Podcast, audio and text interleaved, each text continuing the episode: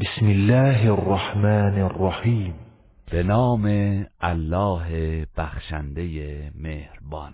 اذا زلزلت الارض زلزالها. هنگامی که زمین با شدیدترین تکانهایش به لرزه درآید. و اخرجت الارض اثقالها وقال الانسان ما لها. و زمین بارهای سنگینش را بیرون ریزد. و انسان می‌گوید آن را چه شده است؟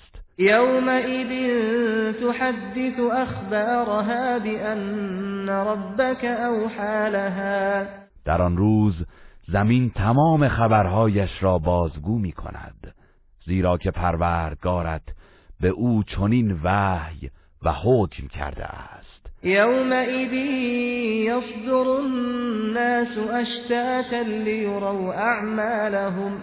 در آن روز مردم گروه گروه باز میگردند تا نتیجه اعمالشان به آنان نشان داده شود. فمن یعمل مثقال ذره خیرا یره. پس هر کس به اندازه ذره کار نیک انجام داده باشد پاداش آن را می‌بیند. و من یعمل مثقال ذره شرا یره و هر کس به اندازه ذره کار بد کرده باشد کیفر آن را می‌بیند.